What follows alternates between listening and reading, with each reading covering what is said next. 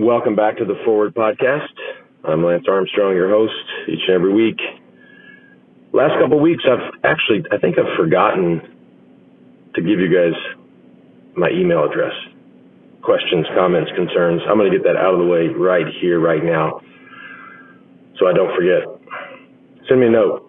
The Forward Podcast at wedusport.com, W-E-D-U sport.com. The Forward Podcast at wedusport.com. Uh, drop me a line. Let me know what you think. Uh, let me know who you want to have on the show. Always open for uh, suggestions.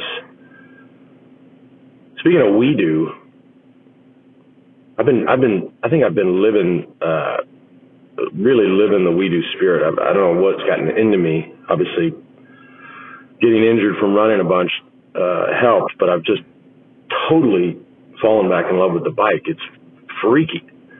Just training hard and riding with these young guys, getting lit up by them. It, it's it's uh, 100% sufferfest for me. Um, I kind of go along. You know, even my friends, my golfing buddies, are like, "What? Why are you? Who wants to do that? Why, why are you doing that?" I just say we do. But uh, I kind of got the bug again, so that's fun. Actually, here in Houston for the Super Bowl, I'm trying to figure out just where in the hell I'm going to ride my bike in the city. Throw in a little drizzle. Uh, not good. But uh, I did that gravel race last week, and uh, I got the bug. If you guys haven't ever done a gravel race, check one out. I think it's kind of the new hot segment or uh, sector in cycling races or events.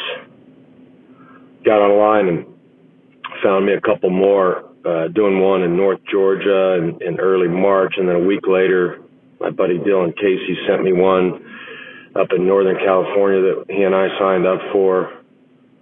So we'll be out there uh, mixing it up.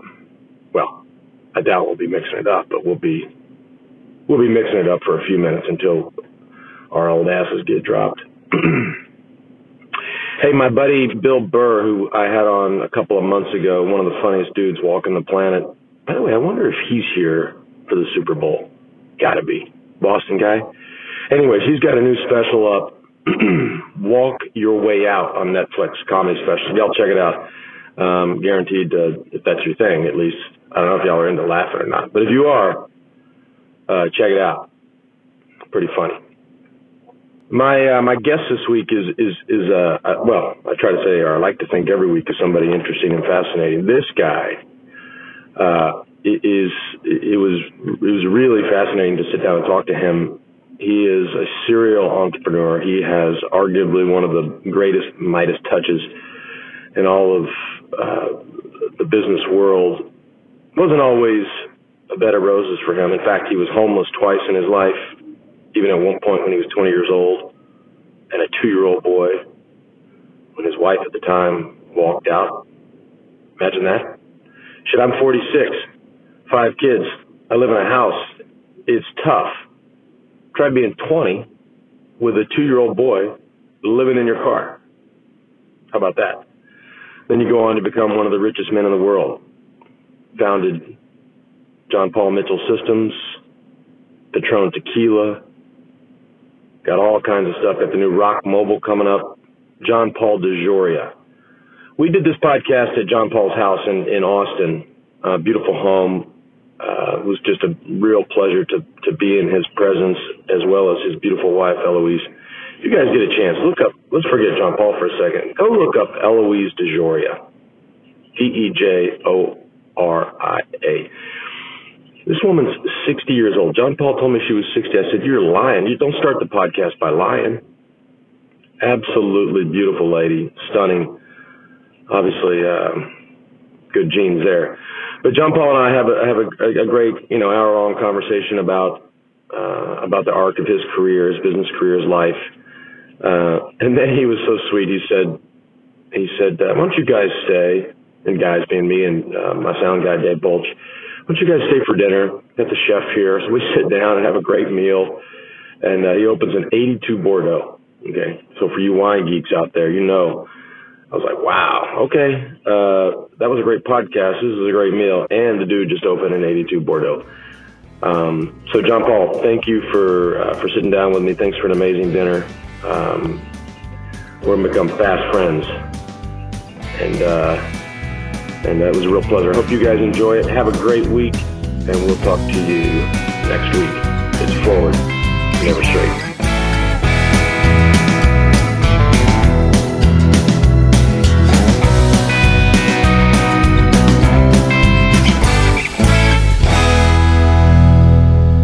What have you been up to, JP? First of all, thank you for doing this. You're very, very welcome. Well, the latest thing is I just came back from Florida. I bought the Sea Shepherd, a Coast Guard cutter. and we, we put it in the dry dock, refitted it uh, for the needs of the uh, Sea Shepherd, painted it uh, a fabulous, beautiful, uh, we call it a camouflage blue, but it's very quick. So it, the whole purpose was to run down and catch poachers and stop them. Hmm. One of our first missions will be the Caribbean to take care of people that are needlessly slaughtering sharks on the open sea. They take their fin, they throw it back in the ocean, they suffer when they go down. They can't do anything but just lay there and suffer. And it's all about shark fin soup like in China or in China. Asia, Asia but primarily. China did a big move. China just announced that they will no longer serve shark fin soup at any state function, which is a huge move for China to do. So, her hats off to them. But everyone else there in China and Taiwan, it's been traditional for many years or decades, maybe centuries, when you get married to have shark fin soup. Yeah. Is it a delicious soup? No, not especially. It was just somehow, but we have to educate people on this. So the Sea Shepherd will do that. Then it's immediately going to the coast of Colombia, where we will start protecting sharks down there, as well as some uh, large sea mammals like you know turtles, things of this nature, mm. and and uh, an endangered uh, species of dolphins. In fact, in the Gulf of Mexico, we have a boat down there right now. There's only 80 left in the world of a particular species of uh, of dolphin. and we're there with the next Mexican Navy is with us. It was there, they're working with us to try and stop these guys. Yeah, it's interesting. Like you know these these things which are delicacies in certain places. You know, like like shark fin soup, or like, I've spent a lot of time in the Bahamas. Like a Bahamian sees a big turtle, mm-hmm. and and they, they, their mouth starts watering.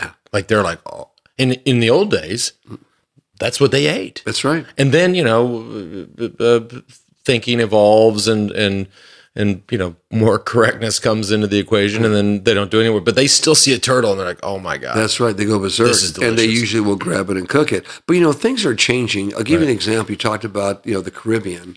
There's an island called Barbuda, right off the oh, coast oh, yeah. of Antigua. Yeah unspoiled, beautiful. Yeah. I'm doing a major ecological program down there, a housing program. Major, it's all ecology. Obviously, very nice beach houses, and you know it's very yeah. expensive, not cheap. But part of doing it is Barbuda has about 30 people that are fishermen, and we want to save fish.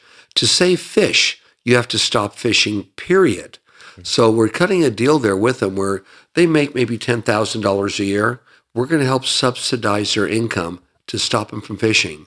So for at least for a year, hopefully five or 10 years, nobody will fish hmm. within two miles of Barbuda. Yeah. Can you imagine that? Which means all the fish will come back. Now, poachers will hear that and want to come in for quick fishing, but we will work with the Antiguan government, right. which right next door there from Antigua. Yeah. I spent, we spent Thanksgiving in Antigua. Beautiful. Beautiful. And I met the prime minister. Great. And, well, and, prime minister, yeah. we working What is his name? His, uh, I'll pull my wallet find it really fast here. Space in my name, but yeah, it, super guy, super yeah. guy. He okayed our project. People have been trying to develop Barbuda for years. They won't let anybody do it, but they're letting us in because they know I'm involved and I've agreed. This is the project with Nobu and this few is others? A, this is the project I have going with Michael uh, Meldman. Michael Meldman, yeah, has all friend, those very good friend of mine. Yeah, yes. Michael and uh, with JB uh, Tubby. Uh, that's the project we have going together, hmm. and it's about 350 multi which you would call a very expensive lots. We will have there a country club, obviously golf course. We've found new things where you could actually fertilize the golf course without hurting the land. It's all new technology. Hmm. so everything there is going to be green. We'll have a power plant. It'll all be green, as green as you could ever get. And for the people, I'm building a major garden. Not only could they have an income off the food they'll raise. So everyone there in the 350 houses will buy their food and then the country club will buy their food, but enough food for them to personally be able to feed themselves and have a business going in agriculture. Awesome. Awesome. Yeah, it's So beautiful. there's some there. nice things happen, but the sea shepherd, if necessary, will help. You know, patrol that island if too many poachers come in. They'll help patrol it with somebody, of course, from the Antiguan uh, military on board to do whatever arrests are necessary. Exactly. When you were a couple questions. When you were, I don't know how old. Uh, the what I read, you seven or eight years old and, and delivering newspaper. No, no, you you were you were about probably ten when you started delivering. Yeah, 11 years old, delivering 11. newspapers. First you- entrepreneurship was seven, flower pots. The fl- okay, and the Christmas cards. That's right. Did you ever imagine that you'd be a billionaire? Never imagined. Never, Never. even imagined I'd be a millionaire. In fact, in high school, I was thinking about what do I want to do, and I love to drive. I built my first car in auto shop because we didn't have any money, and I thought if only I could have a job where I could drive, make $150 a week, and just drive, drive, drive, drive, drive. And that was back in 1962. And so the Times changed. Yeah, time time definitely changed. And then you go on. You're in high school. You were not a model student, No, it's a little different. right? Uh, And I nor was I. So we we, we can relate. Um, but even even at this point, when you're when you're you graduate high school, you go into the Navy, you get out, going door to door selling encyclopedias. I can't even imagine. It By was the way, difficult. It was a great experience. though. I lasted three and a half years. I think the average encyclopedia salesman lasted three days Yeah. if they were lucky. But uh, after a while, I just got you went door to door, door for to door. and a half No years. appointments, door to door. They don't even expect that you're coming by to try and convince them, let you come in, show them these books and what you have. And that's it's not the easiest thing, but it's great training. If they still had door to door encyclopedia salesmen, I would insist every one of my kids, my children, would do that for no less than three months, just so that the experience of rejection. Because when you're used to rejection, you know it's coming, you're not bothered by it. I tell many entrepreneurs two big things. One, be prepared for rejection. It's going to come. If you're prepared for it, it's not going to affect you that much. Right. The other thing is make sure your product or service is the best there is. Then you're in the reorder business, not the selling business. A lot of people have something they want to sell. Well, why don't you think about it? So good, your service or product is so good that once you get it in someone's hands, they're going to like it so much they'll either tell others about it or reorder it themselves. So that's how I've always looked at a business. So good, people will want to reorder it. And when were you selling encyclopedias? You were I sold encyclopedias in What uh, age? I, I was uh, from 20 to 23. Yep. Because on the on the front end of that, Yep. you had a son. Yep. You you must have had your first son. Well, that when- was towards the back end. I was in the Navy at 17, 18, 19 years old. Yep. And then you have a son at Yep. 20. 20. I was a dad at 20. Can right. you imagine? And you there was I saw some quote online today where you said nobody nobody should be allowed to have a baby before the age of twenty five. Yeah, it should not that that's a law, but uh, uh, sure. But Because so we're kids. I was a kid. How can you be a dad when you're a kid? It's tough. yeah, it is tough. I was I was um yeah I was twenty seven and it was tough. My mom was seventeen. And it Oh, was she tough. was really tough. Sure. Yeah. So you, and when I read about you and your son, and I want to get to the part that I think is so interesting to so many people, but you you probably grew up with your son, Yep. and I grew up with my mom. It's, mm-hmm. it's she was 17 years old, so we, you know, I mean, think about it. I mean, when I was 13. Your mom was 30. Yeah, she was 34 Yeah, years wow, old. as a at, kid. at graduation, she's 30. I, I look at a 34 year old lady today, and I think she's a pup. Yeah. So I mean- your classmates thought, wow, he's got a hot babe with him. It's Yeah. my mom. yeah, yeah, that, yeah. Th- Some people probably did think that, but so at this, you know, you have your son, and then at some point, you guys, mom leaves. Mhm. The story is just to me as I read it online and in some articles. You come home, she's coming down the steps, says, "I need to go to the store" or something. Yep, that's right. and you're like, "Okay, Gave her the keys to the only car. yep." and you walk upstairs. Yeah. There's my son in the middle of the room with a note. Basically, I can't handle being a mom anymore. He'll be much better with you. Goodbye. You know, gone. And then I find out later she had wiped out what little savings we have, had not paid the rent or utility bills for three months, kept throwing them away. So I was within a couple days of being evicted. They didn't have no. It was, it was tough. It was tough times. So It wasn't easy. Wow. I mean, listen, a two year old is tough for mm-hmm. anybody, mm-hmm. for a mom and a dad Yep. and a support crew around them, Yep. and family and friends. a 20 year old guy with a mm-hmm. two year old little boy who has probably a ton of energy and you know doesn't sleep great and That's right. and you're on the street. Yeah, I got a hold of a of, of a friend, and uh, they let me borrow their 1952 Cadillac with a broken water pump. You had to put water in it every four hours, and a hood that was bent backwards. had to tie it down with a rope. At least it was some transportation uh, until I was able to get on my feet a little bit, make a little bit of money, and buy a good used car. But my son and I, when we were evicted, actually slept in that car for a little while. Then a dear buddy of mine. Uh, you would call him an extreme biker like Hell's Angels, Saint Slaves, Lee Myers, found me and said, Johnny, I heard what happened to you. I have a room in my house. Come on over, and uh, some of our biker mamas will help take care of your son because we know you work every day to, to support him. And that was beautiful. Wow. Wow. And it's like a real Hell's Angel? Yeah. Wow. So they're not all bad. No, no, no. there- There's some pretty good guys there. And the mo- like, just I'm just curious because nowhere on in my research can you find what that's John Jr. John Jr. John Jr. So John Jr.'s mom is gone. God. St- to this day, gone. Yeah, she came back about five years later trying to be a mom again. Then I found out she took him back just for welfare checks, and I immediately took him back. Yeah. And how's Junior doing? Junior's doing good. Uh, Junior right now is, in fact, John Junior would be 52 years old right now, and uh, 51 or 50, be 51, and he's in Portland, Oregon, running a great Paul Mitchell school. He's a good. He turned out good. Huh. That's amazing. And at that point, you did not think you were going to become a billionaire. Oh, not no. My, my a dream would have been to you know make a, a few hundred thousand a year. That would be like a dream come true. I had no idea to be a millionaire or a billionaire. Not a clue. By the way, you're the sneakiest. Well, by the way, part one, you're, you you you uh, you know you, you meet certain people that just have the Midas touch. You clearly have the Midas touch when it comes to businesses. But sneaky, or uh, by the way, part two, you're the sneakiest billionaire that I think I've ever known.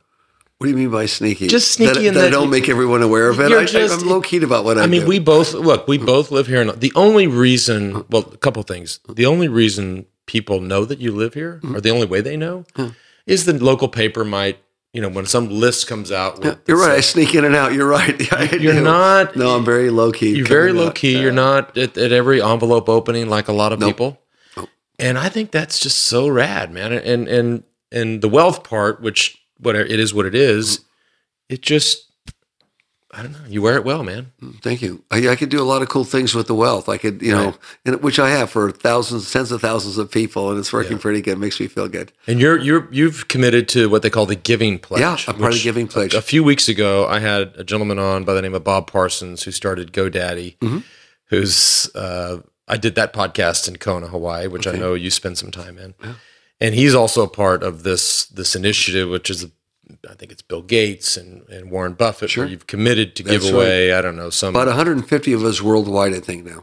and it's I, I forget now what what percentage of your What it is is we've all made a pledge that during our lifetime or after we die, 50% of our wealth hmm. Will go to make the world a better place to live in many areas, whether it's environmental, whether it's humanitarian, something dealing with making the planet a better place to live that we will dedicate because we've done very, very well. We're very fortunate. And many of us are starting to do it right now while we're alive. And that's wonderful. Yeah. Yeah. And through that, you did. And, I, and as I continued to just dig into your life, most of that runs through your foundation, the Peace and a lot of it Happiness. runs to the Peace, Love, and Happiness Foundation. Yeah. That's correct. Yeah. And that's on the boat. I saw a picture of the boat that you Yep. gave those guys in Miami. You got the, Have our logo the- there. you got the logo That's a good the- thing. Peace, love, and happiness. Is, it still works pretty good. and you, and I love this quote of yours. You say, success unshared is failure. Yeah, I, I believe that highly. There's that. so many What- tell me people. about that. There are so many people I've run across and still today that have done extremely well, Hmm. but are extremely, I don't want to say stingy, but don't don't give to others. Was- recently, I know I was on CNN and they said to me, "Well, JP, here's uh, Bill Gates talking about Donald Trump." And they pointed out that in the last five or six years, when they finally found out, he gave away less than $10,000 total to any charity. But my answer was this that was the lifestyle he was used to. Perhaps now, being around other people, getting older, he may change and be more philanthropic. That's his choice, not ours. But maybe he will be around more people that do that. Maybe he'll say, hey, I've been so blessed with so much. Let me help a few other people along the way. Maybe he'll think that way. Let's give him the benefit of the doubt. Yeah. We inevitably we get into this every week. We start talking about Donald Trump. No, silly, stupid. I mean, no, it, it's stupid, but it just comes. It's It is, just uh, so. all the time on the news. Totally. Yeah. He's controversial. The reason he won is very simple. Right. America, we the people, were very fed up with the Republicans and the Democrats. Neither one did what they really should do with the people. So a lot of people that didn't like Donald Trump voted for him because they said, "Let's have at least have a change." There has no been no change, you know, and uh, let's have a change. Yeah, I, I think it would, and I, it, I, I, I know that you supported Ted Cruz and you've supported Governor Perry, who's an old friend of mine. I think it would surprise people that you're a Republican. Well, is my, but- my sense. But the thing is this: a lot. I think pe- people view you as a Yeah, Malibu, a- a California, lot- you know. a uh, lot of people, In- Lance, hmm? consider me Republican. I'm not a Republican. Got it. And I keep telling them I'm an independent. Example: Lloyd Doggett, Democratic representative here in Austin. Not only do I did I vote for him, I gave him money for his campaign. He's a Democrat. so I'm really middle of the line. I may be more swayed for free enterprise in the United States, definitely. But I will vote for whether it's a Democrat or Republican and give them money also, depending on who I like and who I think is cool. Yeah, yeah. No, you picked the best horse. Yeah. Right. I, I, I hey man, I'm the same way. Mm-hmm. I'm the same way. I, I- I went and voted this year, and I had to change my address because we have a different home address, and so I just got the voter thing in the in the mail the other day, where you got to send it back to uh-huh. confirm the new address. But it says, you know, party affiliation. You just I said, I said to Anna, I said, what, what, what is it? What am I supposed to put here? Uh-huh. And she's like, well, if you want to vote in all the primary, was like, no, I can't. I'm just going to leave that empty. Yeah, I just put, put mine independent. Yeah. And when I go to the polls here in Austin, right, I go to the polls every time I believe in voting. Man, I'm across the line. I'm for an environmentalist. I'm from a libertarian. I'm for an independent. I'm for a Republican. I'm for a Democrat. I just, whoever I think may do a good job, I just vote for. Those that I don't know about, then there's nothing I can do. I don't go along party lines. before you started because you've had these periods in your life, you must have been thinking what in the fuck is happening with life. I mean you've had these periods where it's just up and down and Oh, up some and real down. downs and some good ups. well you've you've had a lot of ups but the downs to me are the most compelling part. I mean these you, know as, as a young boy um you know your father leaves your brother you and your brother are hustling. By the way where's your brother? Your brother alive My brother died in a motorcycle when he extended his front end going up Topanga Canyon at 29 years old. Unfortunately, he extended it too far, went around a corner, lost control, and went right into a wall. And there, there, there were no helmets in those days. You just didn't do that. This is in the 1970s, so I lost him at a very young age. Oh, that's too bad. So you that's even more to the story. Sure. that that you you have this loss and this this headwind, right? And uh, then the period where you're you know selling encyclopedias and you have a son and and um, but then pre Paul Mitchell days, John Paul Mitchell Systems, you're back. You know, an, another. I, I, it's a little cloudy. You have another um, wife or female Yep. and and that goes away and then you're back sort of at square one again Yep. and sort of And living in my car. And- and I was gonna- I did, I didn't wanna say it, but you're- homeless the second time. Lance. but back living in the car but you said it so let's say it but as i i looked and looked and read it the the I, I, and i don't want to get anybody in trouble here but according to one piece of information i got a lady an, an actress came up and said Joanna so- Pettet. yes Yep, walked right up to the car, heard I was living in my car. I was back in my car in Mulholland Drive. My son was down the street staying with a couple of girls that I knew. Knocked on my window and said, John Paul, I cannot believe you're staying in your car. I heard you were. She was jogging in the morning. She says, I have an extra room in my house. Come on in. It's yours for a couple of months free. Uh, in fact, on CNBC, they did a special a couple of years ago on me and found that hard to believe. They found Joanna Pettet. They gave me her phone number so I could call her. She says, That's exactly what happened. and she's you know I looked her you know she's she hasn't acted in a long time but I looked her up because I was like who is Yes, that? Lisa's in Tepa- Tehachapi now. Yeah. I looked her up and so all the images of her are from back then Of course. I mean this is a beautiful woman Lovely lady, gorgeous, wonderful woman. I mean you must have been thinking wait I'm in my car I got I'm 30 cents shy of a quarter this pretty lady's out on a run Yeah. she bangs on my window and says do you want to come stay with me She's a sweetheart, a wonderful lady. And she was very, very kind. I was very kind of her. and that's it all right Yeah, wonderful lady. Okay. We'll leave it there. we'll leave it there. But then you team up with the actual Paul Mitchell. You know, I think most of the world You well, you know this better than anybody. I think most of the world thinks your name is Paul Mitchell. Yeah, they think my name is actually John Paul Mitchell. Oh, you're John Paul Mitchell. I say, how about just John Paul? Okay, it's just JP or John Paul. That's how I put it. So I don't want to, to go through the whole thing. John Paul Mitchell's my company. I'm the John Paul and John Paul Mitchell. My last name isn't really Mitchell. I just go.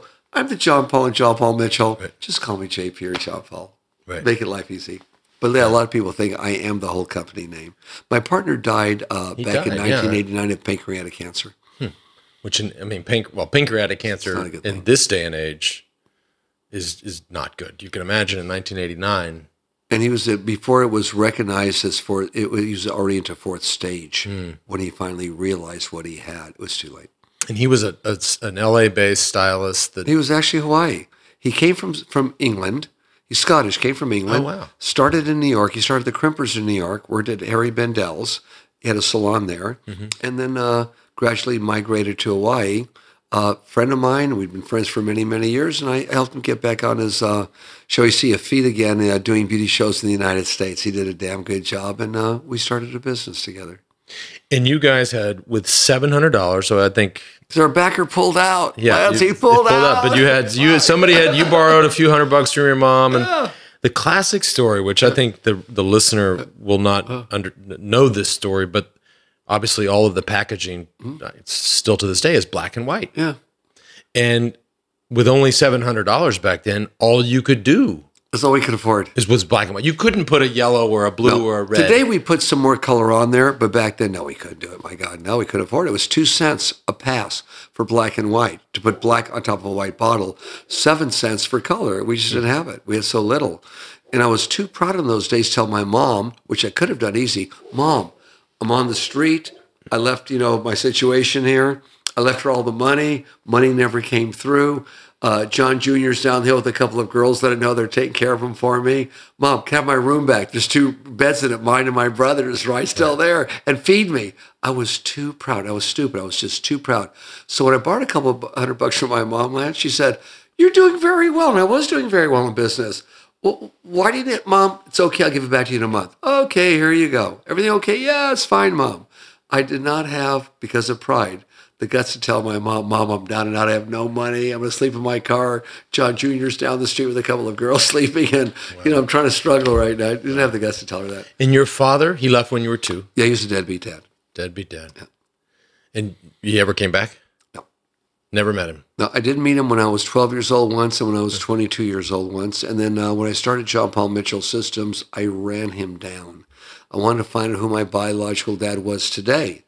And I did run him down. He was on the way out. He was on his way, uh, he, was, he was dying. Yeah. And it was all, and I'll gladly say it, he was dying of throat cancer. And I went and found him in San Rafael, California by Novato. I went and actually found him. I had an investigator find him. And he was living in like a little uh, garage off of a main house, a little garage. He and his wife and 30 or 40 cats in there. And he looked terrible. Hmm. And I said to him, I said, you know, you haven't been a dad, so we're not really emotionally connected, but I'm doing pretty good now in business. So is there anything I can do to help you out? He goes, no, I'm going to die of cancer. I said, well, why is my mom so healthy? This was when they were in their 70s. My mom's a ballroom dancer. She's healthy as can be. And he looked at me in the eye, could not believe what came out of his mouth. It's like a movie. I said, What do you attribute this to? He said, pint of the cheapest whiskey in the world and two packs of cigarettes a day. I'm a goner. Wow. Wow. That's thought, well, you know, there, there, but for me go I. So, and, mom's doing great. That was the last I saw. Wow. I I never- I, I heard a month later he had died. Yeah. Similar to, I mean, I, I, I never met, really, met, I had same situation. At, at probably two, just gone. And no longer here. Yep. Died of a spider bite. A spider bite. Spider bite. A few years ago, got a call. Somebody just called the office and said, you know, I don't know if you want to know or not, but you can tell Lance his, his biological father died of a spider bite. wow, that's rare. Yeah, who dies of spider bites? In the United States. In the United States. I was just going to say in the U.S. I mean, that's so. What the hell bit a Black Widow? But that I would don't kill know. you. Who knows? Well, whatever Who knows? But we share that. Sure. We share that. Life is not easy, man. You know, I, Life's messy. Uh, yeah, I have a, a saying that there's a many things and ups and downs throughout life, but in the end, everything will be okay. And if it's not okay, it's not the end. You've been through ups and downs, man. Like man, we've been through every kind of a weird up and down you could ever imagine. You know, but it's not the end. The end is going to be okay. The name of this podcast Mm-hmm. is called The Forward. Beautiful. And it's The Forward because It is. you just got to move forward. Yeah. I mean, you just said it. I mean, my life has been whether it's cancer or controversy Or, or or you know whatever. And you can't change You got every day newspaper. uh, Can't as a- change uh, yesterday. as a as a as a uh, as a father, as a citizen, as a friend, as a person. You just got to get up and Mm-hmm. and move forward. God, your story's amazing. So so Paul Mitchell just goes. I mean, you just blow this thing up, and, and that that was the first beat, right? That Mm-hmm. Well, was, it took a couple of years Of just course to break did. even. Right. That was very. It was very very difficult the first couple of years. yeah. Very difficult. And this is the late '80s when it finally it was early early eighties. early '80s. Yeah, when by- it started, you really started. Yeah, to, well, it really started kicking off in the mid '80s. Then it really started taking off. Yeah. Yeah. Ed Brown, Ed Brown, who's your Mm-hmm. Brilliant. who's the CEO of Yep. Mm-hmm. Patron. He says, I, I spoke to him today Okay. because I like when I do these, I like to talk to people's friends and just Sure. kind of hear stories. And he said, JP is the ultimate hustler, meaning just he will out hustle anybody. And he told this story like you guys went to a thing once at a hair convention or something and, and, and you had these people just flocking to you, you know, just wanting to meet you and take a picture with you. Mm-hmm. And a lot of people would sort of be done with that and be like, oh my God, that was mm-hmm. terrible. Mm-hmm. And he said, he'll never forget that you said, that was, you said to Eloise, you said, or, or to whoever was in the elevator, you said, I can't believe that the energy there, that these people just wanted to meet me. And you just loved that. And I took a picture with every one of them. There were 3,000 that day I took a picture with. Because if someone, are you kidding, See, I- to take a picture with me, the least I can do is say, thank you, you're wonderful. Of course I'll take a picture with you. Are you kidding? Yeah. Of course I will. It's very, very nice of you. Sure I will. Yeah. I still do that. You still do that, yeah. And then um, I want to talk about Patron because I, I, I, I the, the the all the the listeners on this show know that I love tequila, and they know that I make a special variety of the margarita called the Lancerita, which I'll, I'll make one for you one day. Okay. Um, but but the Patron story to me is just is just which is to me is still evolving, like the spirits world Oh, yeah. and the people that are trying to get in that game. And Ed and I talked about this today too. But walk me through Patron because it wasn't called Patron. You didn't buy something called Patron, Started it. You right? But it, some somebody you found a a a what Yeah, what, what we did was I had sent uh, this gentleman, Martin Crowley, who went bankrupt in the hospitality business. This sounds like a total character. This Yeah, he was a real character. Yeah. I funded him. He was a good guy. So I made a good idea. So I funded him in the architectural business. Hey, I'll be your partner. Go to Mexico. It was his idea. Buy pavers, furniture, sell it to restaurants or architects for the model homes, things coming from Mexico. Niche business. We were doing okay, but nothing great. And he was going down to buy some things for our business and something for a new home I was building in Malibu. And I said, while you're down there, Martin, bring back a couple bottles of tequila that maybe the aristocrats drink. Okay. So he was down there with Jack Mahoney, my builder. They went to this little town of, uh, and brought back a couple very thin, good bottles of tequila that was smoother than they ever had. I said, Martin, this is really smooth. He says, ah. And I met a guy named down there named Francisco Alcaraz. He's the chef of tequilas. He said he could make it even smoother. I said, really? Martin says, you want to go into business? So Martin had this bottle, which is the Patron bottle of the day that he found in some gift shop. I said, Martin, if you could make those out of recycled glass, so it's ecological, and he was a brilliant designer, designed the the, uh, the label and everything else. Hell, let's give it a shot.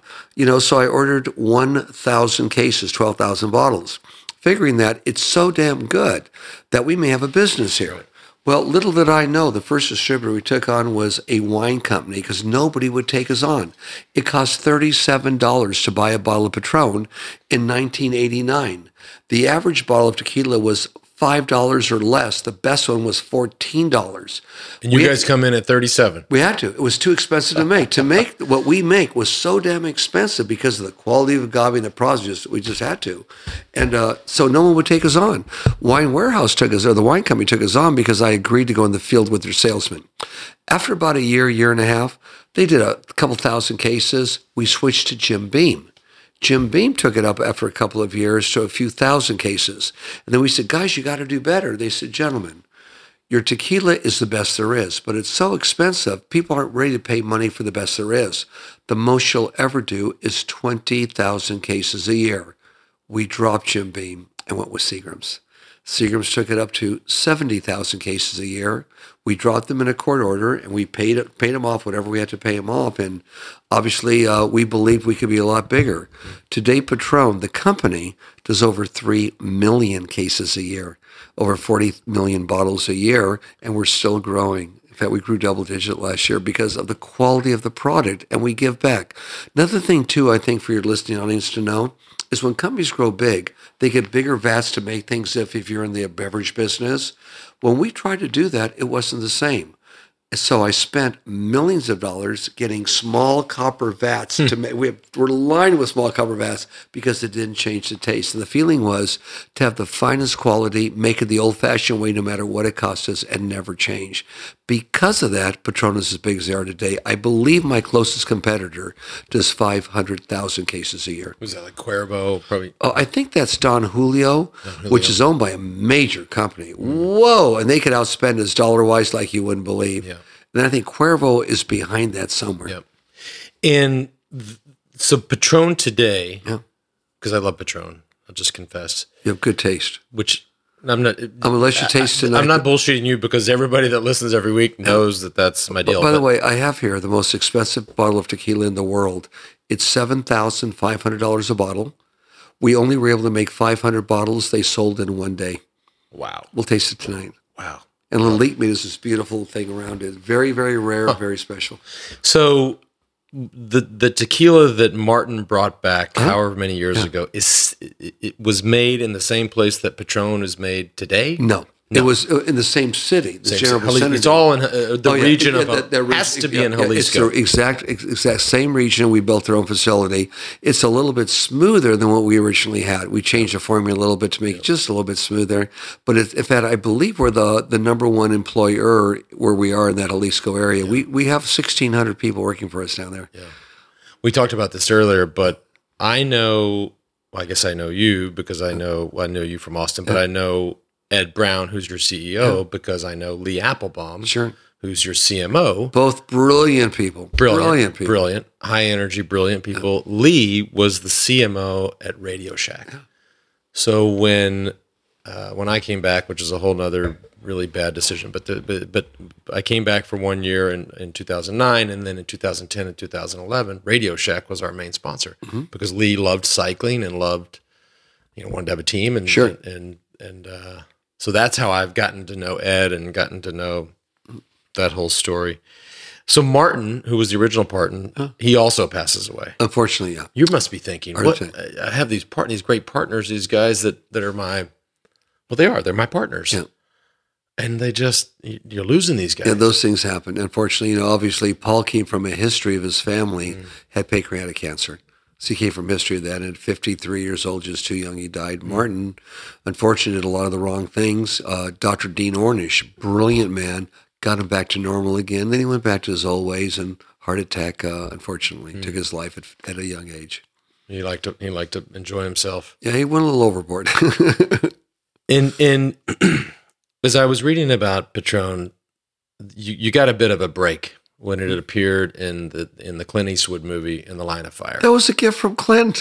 That was a gift. No, I, but it That was a big break. big break. Yeah. Because interesting, and, and, and I think it's great. But the interesting thing now is people pay for those, you know, product, they quote unquote product placement.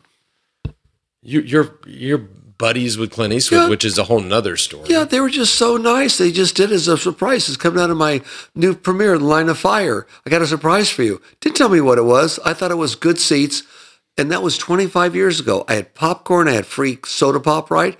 And I sat next to producer. That's the gift. He says, bring your girlfriend with you. Well, my girlfriend was Eloise, right? Right. And we saw the movie, and all of a sudden the surprise was in the movie. That's all he drank was Patron.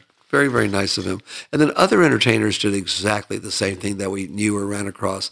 They would show it in their videos, and then uh, obviously the hip hop industry out of nowhere had tens of songs written about Patron. I think today it's over 200 songs. And I asked them these people why, because we never paid them. They said because we like your product so good, we'd love to sing about it, and we love the high. The high is incredible, JP. We got lucky. we got lucky, lads. And what about what? What do you say to you know? It's interesting. You brought up Mike Meldman, Mhm. who's a very good friend of mine, obviously a friend of yours, and now in the tequila business. Yeah. So you have the Meldmans of the world, who's who's he's partners with with Randy Gerber Sure. and George Clooney, Yeah. and I, I, I spoke to Ed Brown about this today, Mm-hmm. and and and you know. George Strait is now getting into the tequila business. Kenny Dichter, who I had on this podcast, Ron White, my buddies in it. I got Yep. pals in it. Yeah. yeah.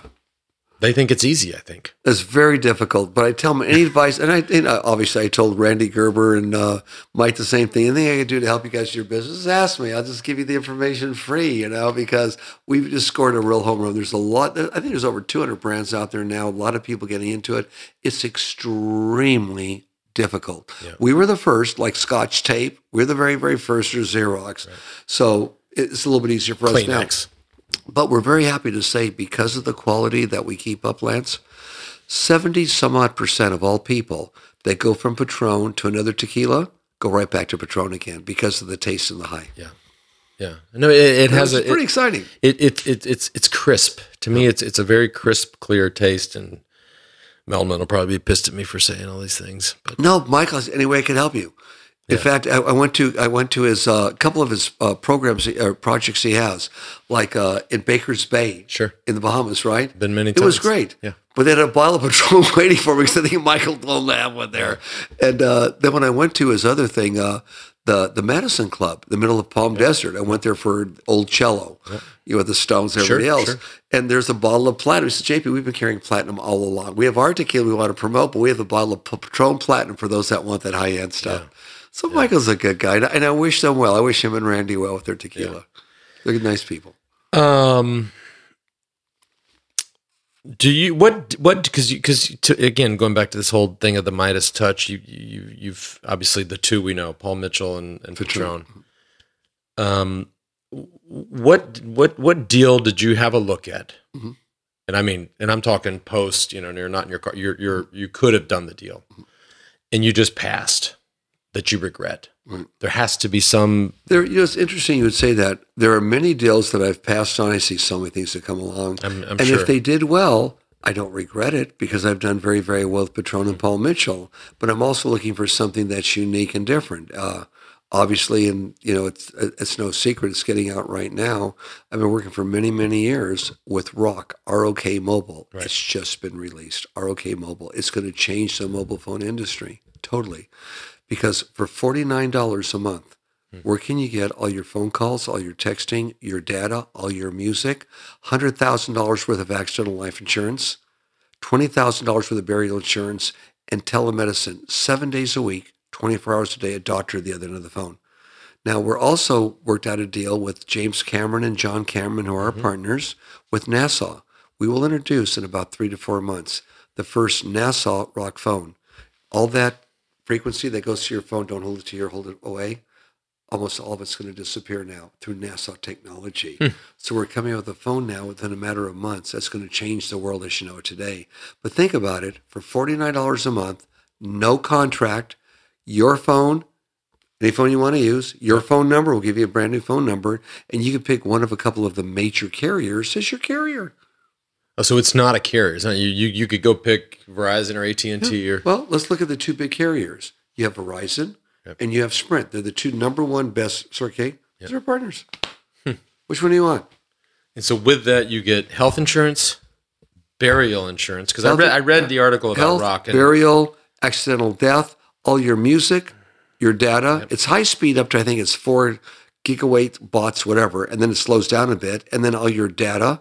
Uh, I'm sorry, all your your texting, all your phone calls, and 500 minutes a month International, no charge. When I read the article about ROK, because I read I read it today, because I, I, I wanted to ask you about that, but I didn't realize how much it costs when you die. How much it costs to get buried. Ooh, is that blow mind-boggling? People don't know that. Tell us. I mean, it. it, Yeah, the uh, I well, had what, no what idea. I look at is I look at the people that really need it.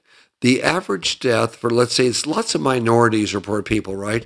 If you believe in burial, which most of them do because of religion or whatever their mm-hmm. ethnic background, it's an it's no less than about seven thousand dollars for a burial, and that's mm-hmm. low, okay? And these people mm-hmm. have no money, will hawk their houses, do everything they can to give them a proper burial, and they're broke. Well, by doing it this way, you have twenty thousand dollars for burial insurance, and if it was died accidentally, you got hundred thousand dollars that goes to the family for accidental death. Yeah.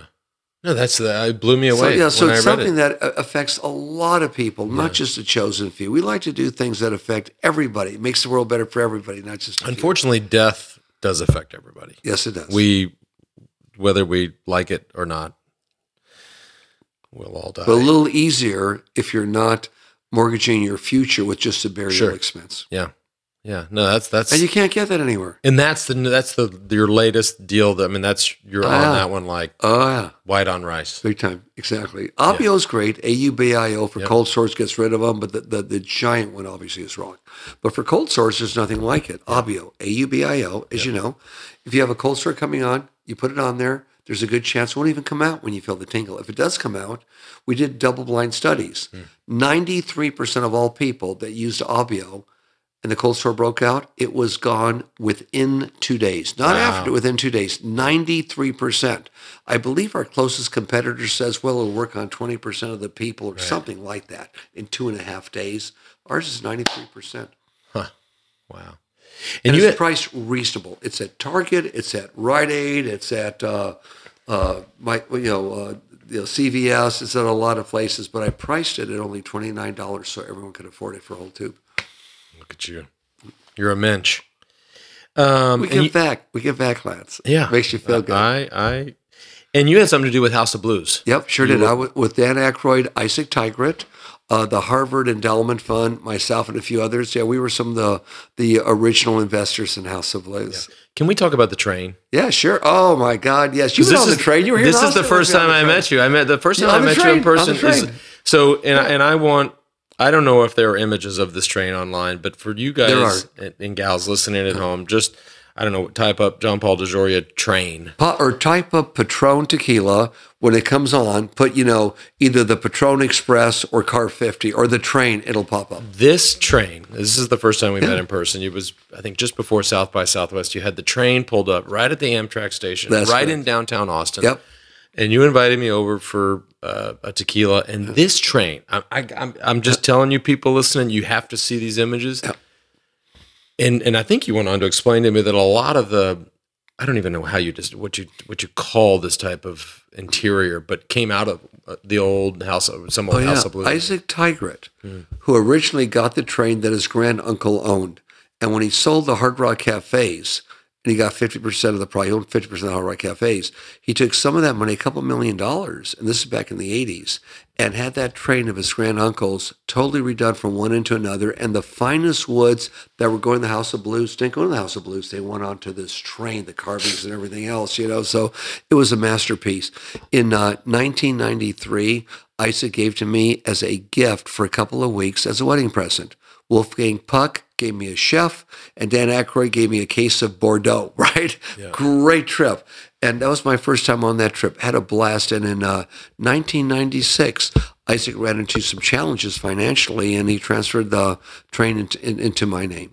Because I gave him a helping hand. He was very honorable about that. it is so beautiful, and you you guys still take this train around. Oh, it's incredible. I don't drive. I don't ride as much as I want, but I, I love that train. It's one of my favorite. and you just go anywhere, you know, anywhere I'm trying well, to go. but you just uh, you just uh, uh, like hook up to an an- like you're at the up to- back end yeah, of we, uh, yeah, we pay them extra to be the caboose, the last car, but we have a porch on back, so they love it. We give them a few extra hundred dollars, and wherever they go, we pay them per mile, and we go throughout the country, and it's super cool. Has three bedrooms. It's just no, you showed place. you walked me around. You had the full kitchen, but Yeah, the, full the kitchen, everything. intricacy is, and I want I want y'all listening at home to just check this thing out. It is so fucking amazing. It, it I, I would. Uh, I would do that train trip. I mean, you think the Orient Express is nice? This is Yeah, this is cool. It's super cool. this is really cool.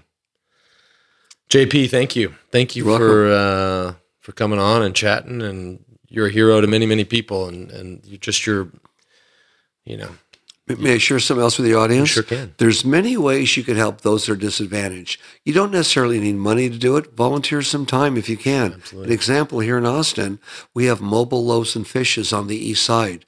We are building 250 homes for the homeless, hmm. where they have a home, a place to live. We charge them $90 up per month. If they don't have any money, it's okay. We have a garden they can work in, a metal shop, a wood shop, animal husbandry.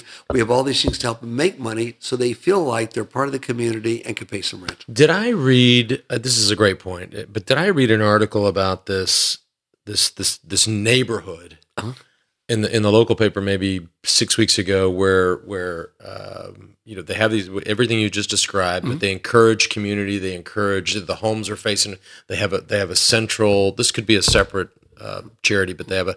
The one I read about had like a central theater where they, they encourage people to come out and That's and our place. That's your place. I mean, Yeah, it was that Alamo Drafthouse made the theater for us.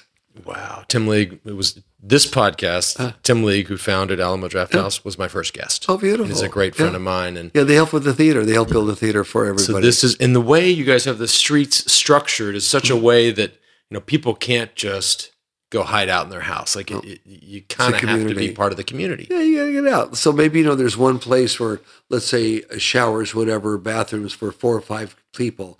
We kind of all eat together where our, our gardens are. So it, it has people come out and get outside and and not just go away. We have two rules. Uh, one is you know no drugs. Right. The other is no fighting. Yep. No drugs, no fighting. Will you take me over there? of course, I'd love to go check that out. of course, Yeah, we can ride over there. sure. Yeah, there You can ride your motorcycle. Yeah, you can ride your bicycle. I'll ride my which You'll probably go faster than me on the Ah, I don't know motorcycle. All right, JP. Thank you. You're welcome. It's Thank been you, a sir. pleasure. Good.